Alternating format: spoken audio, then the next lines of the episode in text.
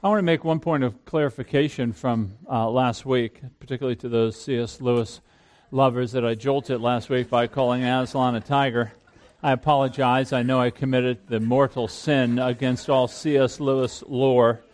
Um, I don't know what came over me. It was a fever, a plague, perhaps this cerebral confusion with another big cat named Tony. I'm not exactly. Uh, I do know, as a matter of fact, that he is a lion. I appreciate the thousand people who pointed that out to me. By the end of the service, I'm saying, I know. From a preacher's standpoint, though, just so you can kind of see behind the curtain, it's kind of a moment of truth for the preacher when he's preaching and all of a sudden people begin laughing or they turn to each other and start mouthing things, or the head goes at about 28 degrees and it's like a thousand pounds is on their toe. They're going like that. So, what do I do at that point? If I just stop and say, What did I just say? that undermines any confidence you have in me going forward. and so I just did the next best thing, which is just plow forward, and that's generally what I'll do. So uh, that was for your entertainment pleasure. Hopefully, it'll be another 13 years before that happens again. Let's, uh, let's pray together. Father, thank you for your grace to us in Jesus Christ. And Lord, I stand on the truth of your word that if your Son be lifted up, not simply on a cross, but also in the declarations from a pulpit, if he be lifted up, he will draw men and women uh, to himself. And uh, that is my that is my plea and my prayer uh, that Christ might be held high uh, and exalted for all that He is and all that He has already done for us, in even that which He has yet to do. So, would you open our eyes and, and uh, gird up our minds to hear this truth? I pray this in the name of Jesus. Amen. Now, folks, you know now already how Matthew Matthew is writing to a church that doesn't fully understand about Jesus, that, that doesn't know all that there is to know about Jesus. So he's instructing them in terms of his in terms of the character and the person of Jesus Christ. He, he wants them to know even even what is to be known of Jesus from the infancy narratives. There's much to learn even before Jesus even began to walk. And that's what we're going to learn today. Think about it. In the first chapter, Matthew's intent is very directed, it's very clear. This Jesus is unique. Yes, he's human. He has a human lineage. He's the son of Abraham. He's the son of David. He is a human being. He is a true Israelite king. And yet, the second half of chapter 1, what do we find? We found that he has a divine lineage, right? The virgin birth. He has no earthly father, conceived of the Spirit. He's the divine Son of God. So here, Matthew, in the first chapter, he's the divine Son of Man. Profound. Move immediately to chapter 2, and you have reaction to that. Right? The first half is speaking about the Magi coming from the east, great expense, cost, sacrifice. We're going to worship this unique God man that has come among us. We're going to bow down and worship him. Then in the second half of chapter 2, you have a reaction it's anger, it's antagonism, it's hatred. Matthew uh, wants to make very clear this Jesus is radically unique and he's going to cause unique reactions among all people. So, we do well to pay attention to what we're going to find, even in these infancy narratives, these, these stories at Jesus' birth, as it shines a light on who he is. So turn with me, if you will, to Matthew chapter 2. We'll read 13 to 23. He says, Now when they had departed, behold, an angel of the Lord appeared to Joseph in a dream and said, Rise, take the child and his mother, and flee to Egypt, and remain there until I tell you, for Herod is about to search for the child to destroy him. And he rose and took the child and his mother by night and departed to Egypt, and remained there until the death of Herod This was to fulfill what the Lord had spoken by the prophet Out of Egypt I called my son.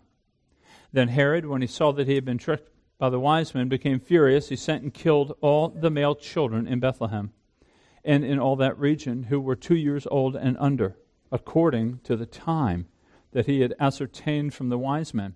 Then was fulfilled what was spoken through the prophet Jeremiah.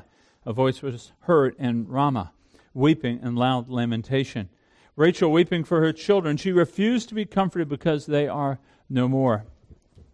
But when Herod died, behold, an angel of the Lord appeared in a dream to Joseph in Egypt, saying, Rise, take the child and his mother, and go to the land of Israel, for those who sought the child's life are now dead. And he rose and took the child and his mother and went to the land of Israel. But when he heard that Archelaus was reigning over Judea in place of his father Herod, he was afraid to go there, and being warned in a dream, he withdrew to the district of Galilee.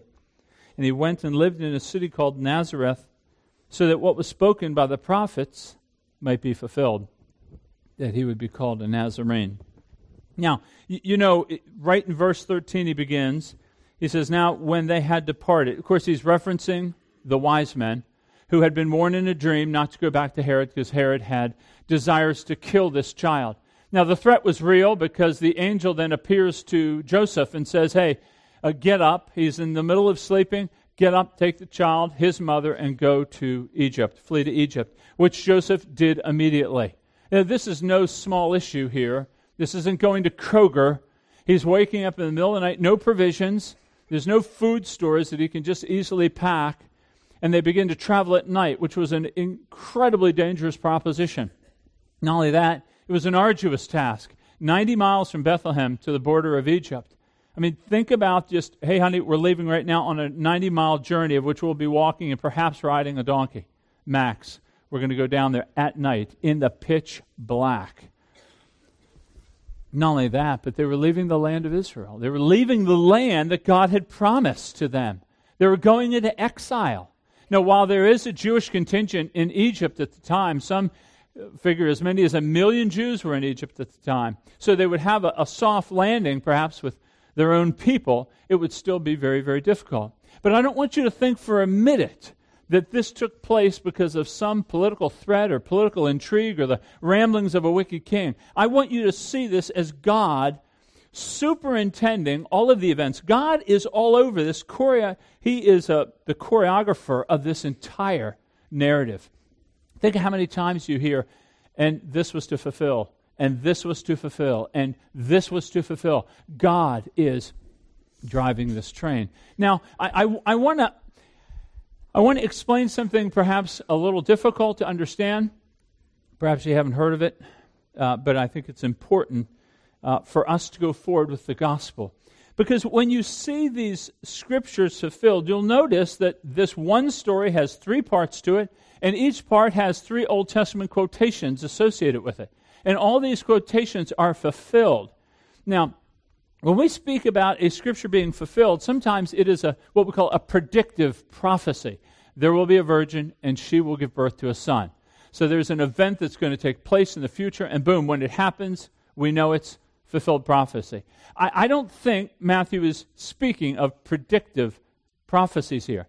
I think Matthew is doing something different. For him, fulfilled is he's looking back at these past events that occurred He's not looking forward. For example, in Hosea, uh, Hosea, in verse 15, he's quoting the book of Hosea, chapter 11, verse 1. He says, Out of Egypt I called my son. When Hosea wrote that, he wasn't looking to the Messiah, he was looking back at the Exodus, the time that Israel came out of Egypt and failed in the desert.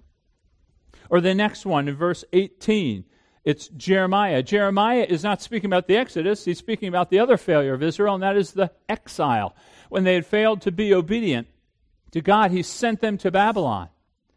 And it wasn't looking to the Messiah, it was looking to that time that he was living through, which was the exile. So I don't think these are uh, predictive prophecies. We call these actually typological prophecies.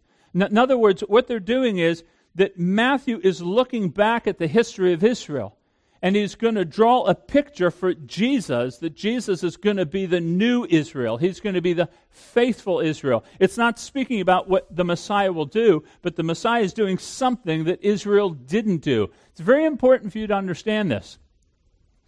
That when you think about the scriptures, in the first 11 chapters, you have this massive failure of humanity. You have the judgment of the flood, and you have this regathering of people, this covenant given to Noah and then what happens? The world populates, and then what do they do? They build, a they build this tower to try to reach God. They're doing the same thing that Adam tried to do, tried to be God. And so humanity failed. Boom. God pulls Abraham, and he says, I'm going to make a people through you, and the nations will be blessed through you. God always had a plan to redeem and to save, and it was going to be through Abraham or Abraham's seed. Well, Abraham's seed, of course, populates, and you see the nation of Israel, and they are to be the Son of God. They were to be the true Son. They were to be, through their obedience and through their worship of the greatness of God, the nations were to come and to see the glory of Yahweh and repent and return and to move towards Him. But as we know, the seed of Abraham failed. They failed in the exile, they failed in the Exodus. And so Jesus now is the seed of Abraham who has come to be faithful Israel, to declare God's glory to the nations, to establish a covenant through which we can be saved. So, what Matthew is doing is Matthew is looking back at, at these ex, the Exodus and the exile, the two examples of the failure of it. Even though Israel was drawn back from uh, exile, they still failed. They still failed to walk in obedience. And so Matthew's saying, Jesus is Israel. He will be faithful Israel to do all that Israel didn't do. Think about it for a minute. As Israel went down to Egypt, Jesus went down to Egypt. As Pharaoh tried to kill the male children of Israel, so Herod tried to kill the male children, including Jesus as Israel came out of Egypt, landed in the desert, succumbed to the temptation, and failed, Jesus is going to come out of Egypt and he's going to be tempted. We're going to see that in chapter 4, but he's going to succeed because Jesus lived perfectly so that he would bear the curse that we should have borne. He will live perfectly. He will be the perfect son. He will be the true son. So, what Matthew is saying to us here is even at the infancy of Christ, he is holding himself up saying, This is my true son. This is my son through whom I will redeem all people. That Israel will bless the nations, but it's going to be through Christ. There's no more ethnicity of Israel that is kind of the, the focal point, but it's now Jesus. It's now by faith. This, by the way, speaks volumes to the way we understand theology and the way we understand Israel and the way we understand the church that he is Israel. To go back to an ethnic Israel once Jesus has been the real Israel is to go back into Old Testament times, and the scriptures don't warrant it. That's the first thing he's saying. Jesus has now been the perfect Son, fully obedient. Folks, rest in this. Rest in his obedience and his sufficiency and he is the true obedient Son that will satisfy the Father that we might be reconciled. That's what we're going to see as we go forward. But you have to understand now that Jesus is comprising all of Israel to understand the rest of the Gospel of Matthew. But that's not only what we see in this text. We also see that Jesus is being revealed as the suffering Son, not just the obedient Son, but the suffering Son. Look what happens when the Magi skip town and don't tell Herod uh, where they have found this newborn king. Herod, Herod's a psychopath. And, and he goes into this fury. Now, we've already seen and spoken about Herod. I mean, Herod had a taste for blood. He murdered his favorite wife. I don't know what that means for the others, but supposedly she was his favorite wife, murdered his three own sons, murdered his mother in law, murdered his brother in law conspirators that tried to assassinate him. He murdered the ten of them and their families. Even when he knew he was dying, he commanded his troops to murder the Jewish nobility upon his death so that all Israel would mourn when he left. He was crazy. And he was destructive. And so when those wise men didn't return with the answer that he had, he went into full fury. And he goes to Bethlehem. And he figures two years and younger will be enough of a gap to kill this would be king. So he murders all these children. Can you imagine? Now, now, uh, unfortunately, often we've heard numbers like a thousand babies died.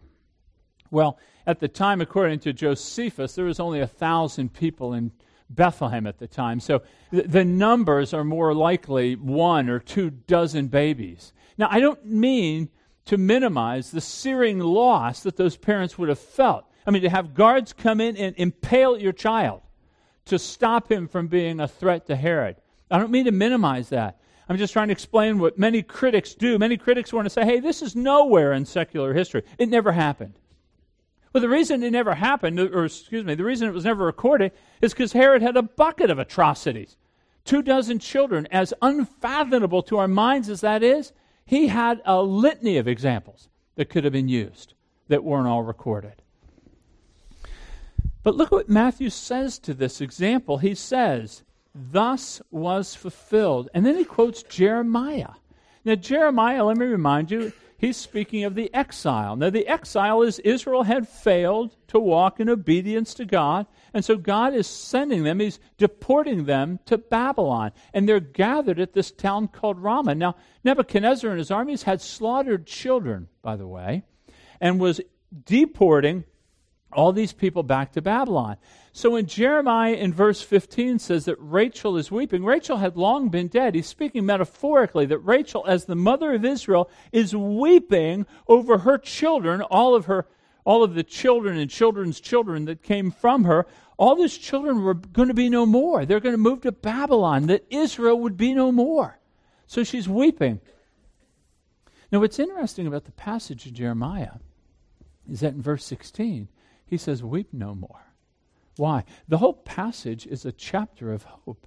It's unbelievable hope. How God, even in the midst of the exile, even in the midst of the tears, even in the midst of the death, He will bring forth a covenant that will be radically unique from all other covenants. It'll be a better covenant, it'll be a greater covenant, because it's going to be a covenant made that God will place His law in our hearts. God will dwell with us. We will be forgiven we will live forever. It's far greater than the covenant made with the blood of bulls and goats that could never take away sin. Matthew, I think, is doing, he's saying, people, remember the tears of Rachel.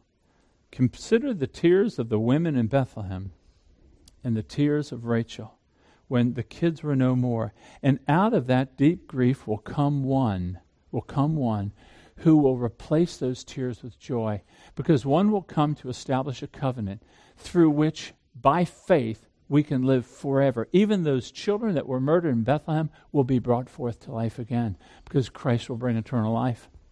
And Matthew's saying, this baby is going to dry up the tears of those Bethlehem mothers as Jesus Christ, through his blood, establishes a covenant such that by faith we can be reconciled to the Father through the sacrifice that he will bear.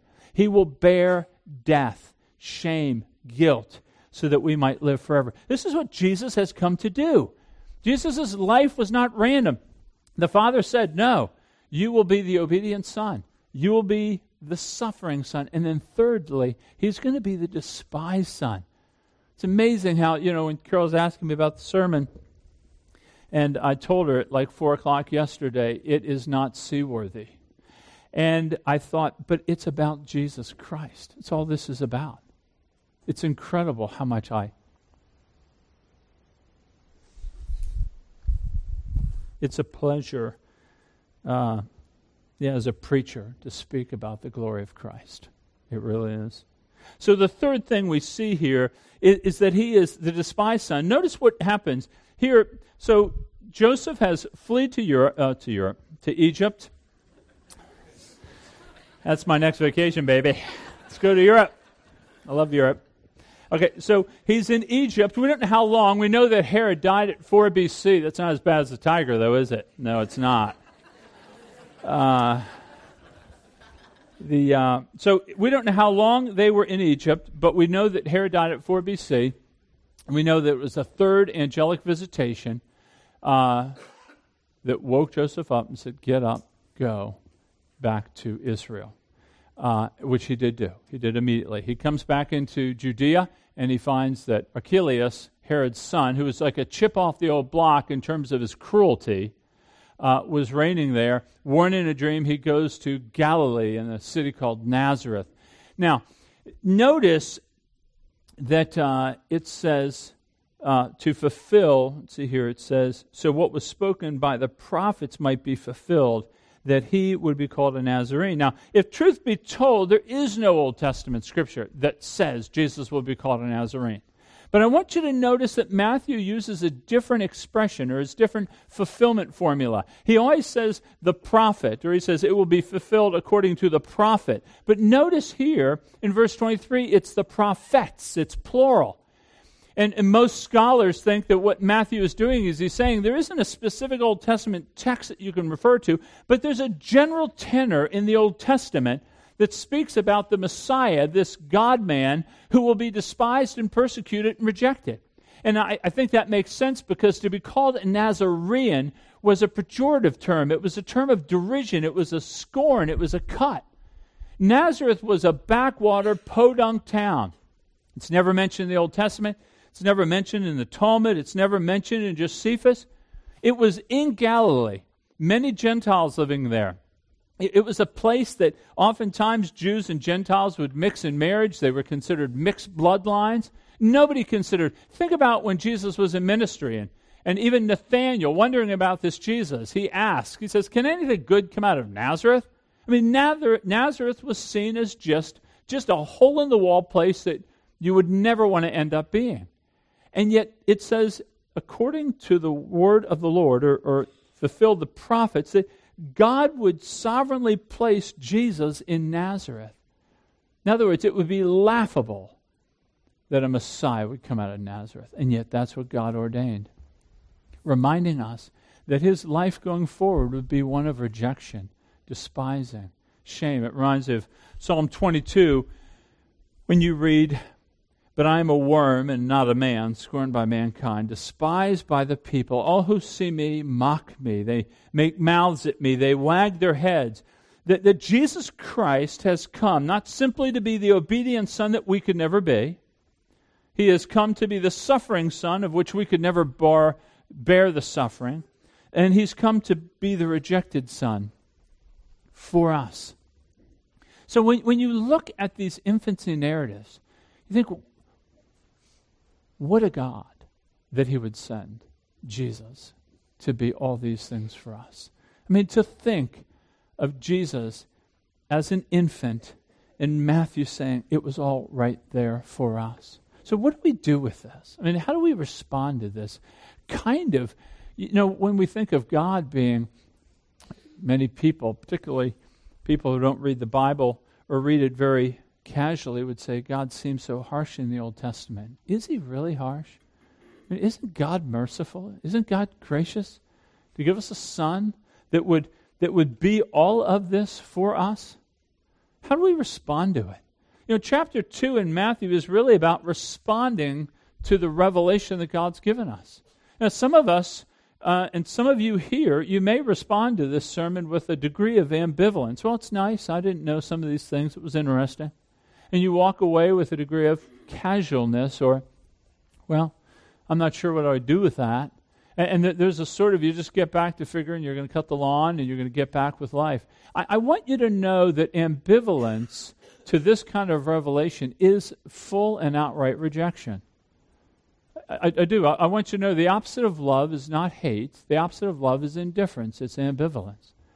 To, to hear, if you believe this, to hear that, that God would do this for us in Christ and to walk away unscathed or untouched or unmoved. I'm not speaking about visceral emotions per se, but or, or just because your hair is not standing on your end on, on the end of your arms. I'm not saying that. I'm saying that to not be moved by such an overture of love that one would come for us as a substitute. That that ambivalence is ambivalence is damning. It's damning.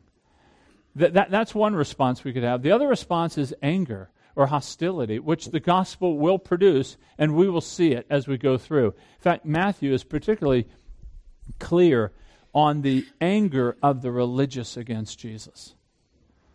And that's why I think it's so exciting to preach to the church about this. A lot of times, the church needs to hear the gospel over and over again. But there is hostility. I mean, to say all of this about a baby, that he's going to, he's the God man, he's going to be suffering for us, you know, that only he can bear our sins. We can't even bear our sins.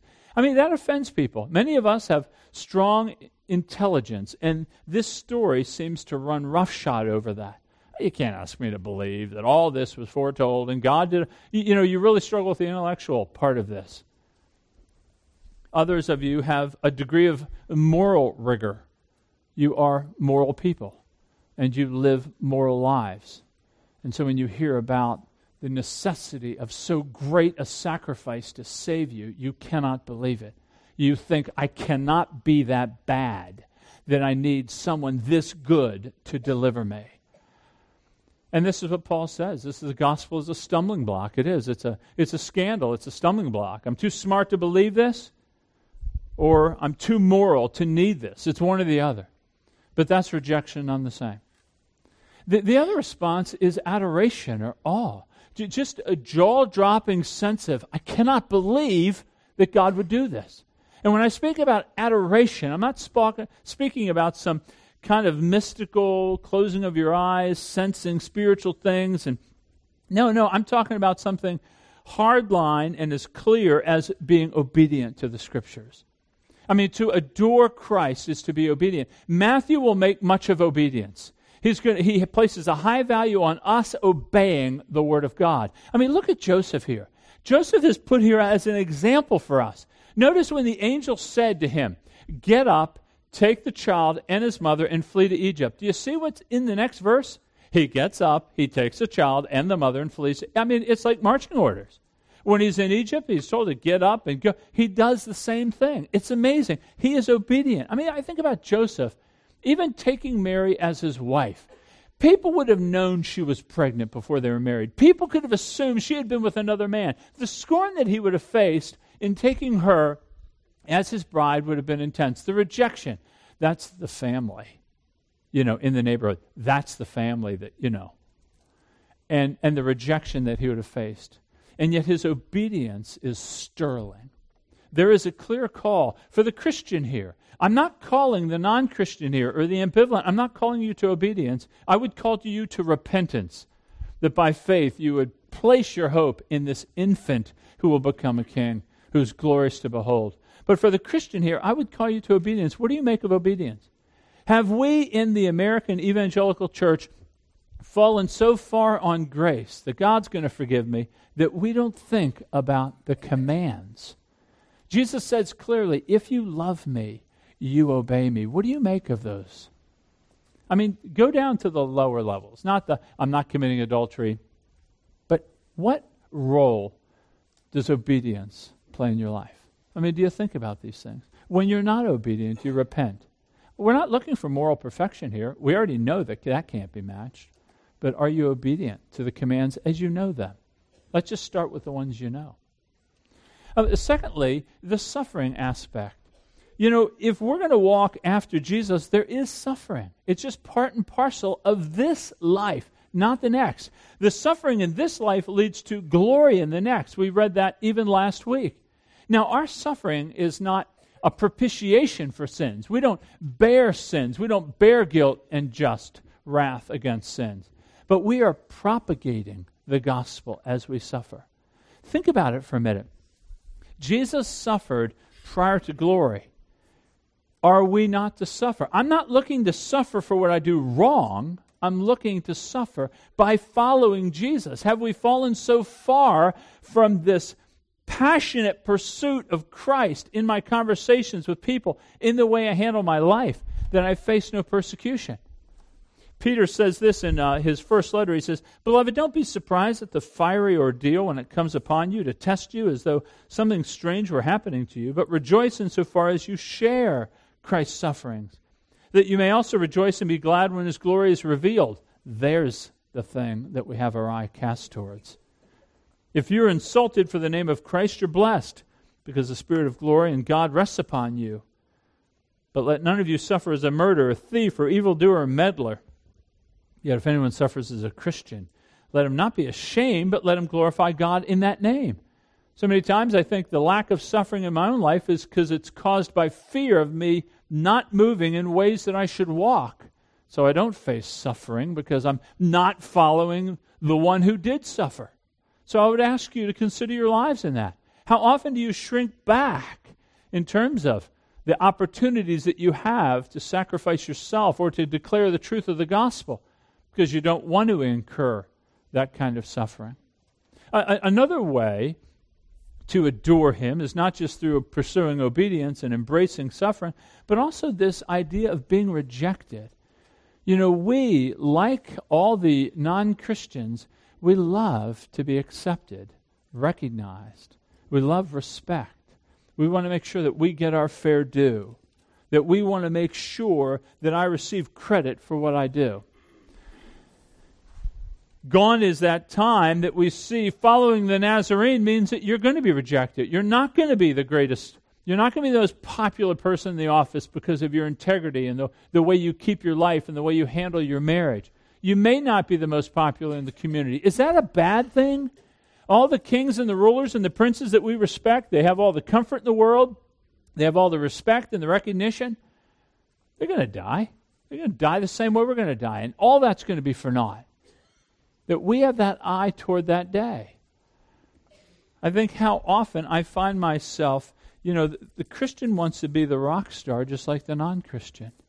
And yet it's clear he will be called a Nazarene. He'll be called scornful names, derided, rejected, despised, not well valued, not well respected or considered. Is that too much shame for us to bear in following him? I, I mean, Matthew is setting up for us a very, very strong, a strong gospel of calling us out of the, the comfort zones that we in, in evangelicalism have fashioned and to begin to walk boldly like Christ is going to walk. And that, incidentally, is probably the greatest mark of what it means to be a Christian. That's the greatest evidence so I would just ask you to consider these things the obedience, the issues of suffering, the willingness to be rejected as a mark of what it means to follow the Nazarene. Let's take a few minutes now and, and perhaps confess that this time that we have now, we have a number of minutes, we're not pressed for time. What we're trying to do here, people, is, is church is really about preparing you to see Christ. I mean, that is our goal. As we talk as elders, what, what is most imperative to do so that when you die, you will thank God that you are in this church? That, that, is, that is really on the front of our minds. It's not simply how are you're going to get by next week. That's, that is important to us, by the way. That is important to us. But fundamentally, even greater than that, how are you going to be prepared to see Christ. And, and when we do see Christ, it's going to be a time of great celebration, rejoicing. I think there'll be some regret. I think there'll be some measure of drawback over, wow, it is all true. Why didn't I do what I knew and was prompted to do? And so this is a time where we kind of just get a foretaste of what that great day will be like. And so we make it extemporaneous and we make it corporate. We are a family. We are the body of Christ. We're his gathered people now. As Israel gathered a people, they failed. Now Jesus has come, and that's why he pulls 12 disciples, right? 12 apostles to mirror the 12 tribes. He's gathering a people, and we are that people. And so I would ask you to give word as the Spirit of God may prompt you. Uh, it can be a word of confession, a word of thanks, just a word of praise for Jesus Christ. And I would ask you to be loud so that we could hear you and agree with you. That's what amen means. Yes, I confess that's true. Um, and I would ask you to be brief so that others might join with you in prayer and being able to give voice. So let me begin for us, and then um, Ray is going to close us. Father, thank you for your grace and your mercy to us in Jesus, even as a babe these things were laid before him that he willingly knew he, he knew and he willingly embraced to walk out for your glory and for our joy. Swell our hearts with affections for christ. Thank you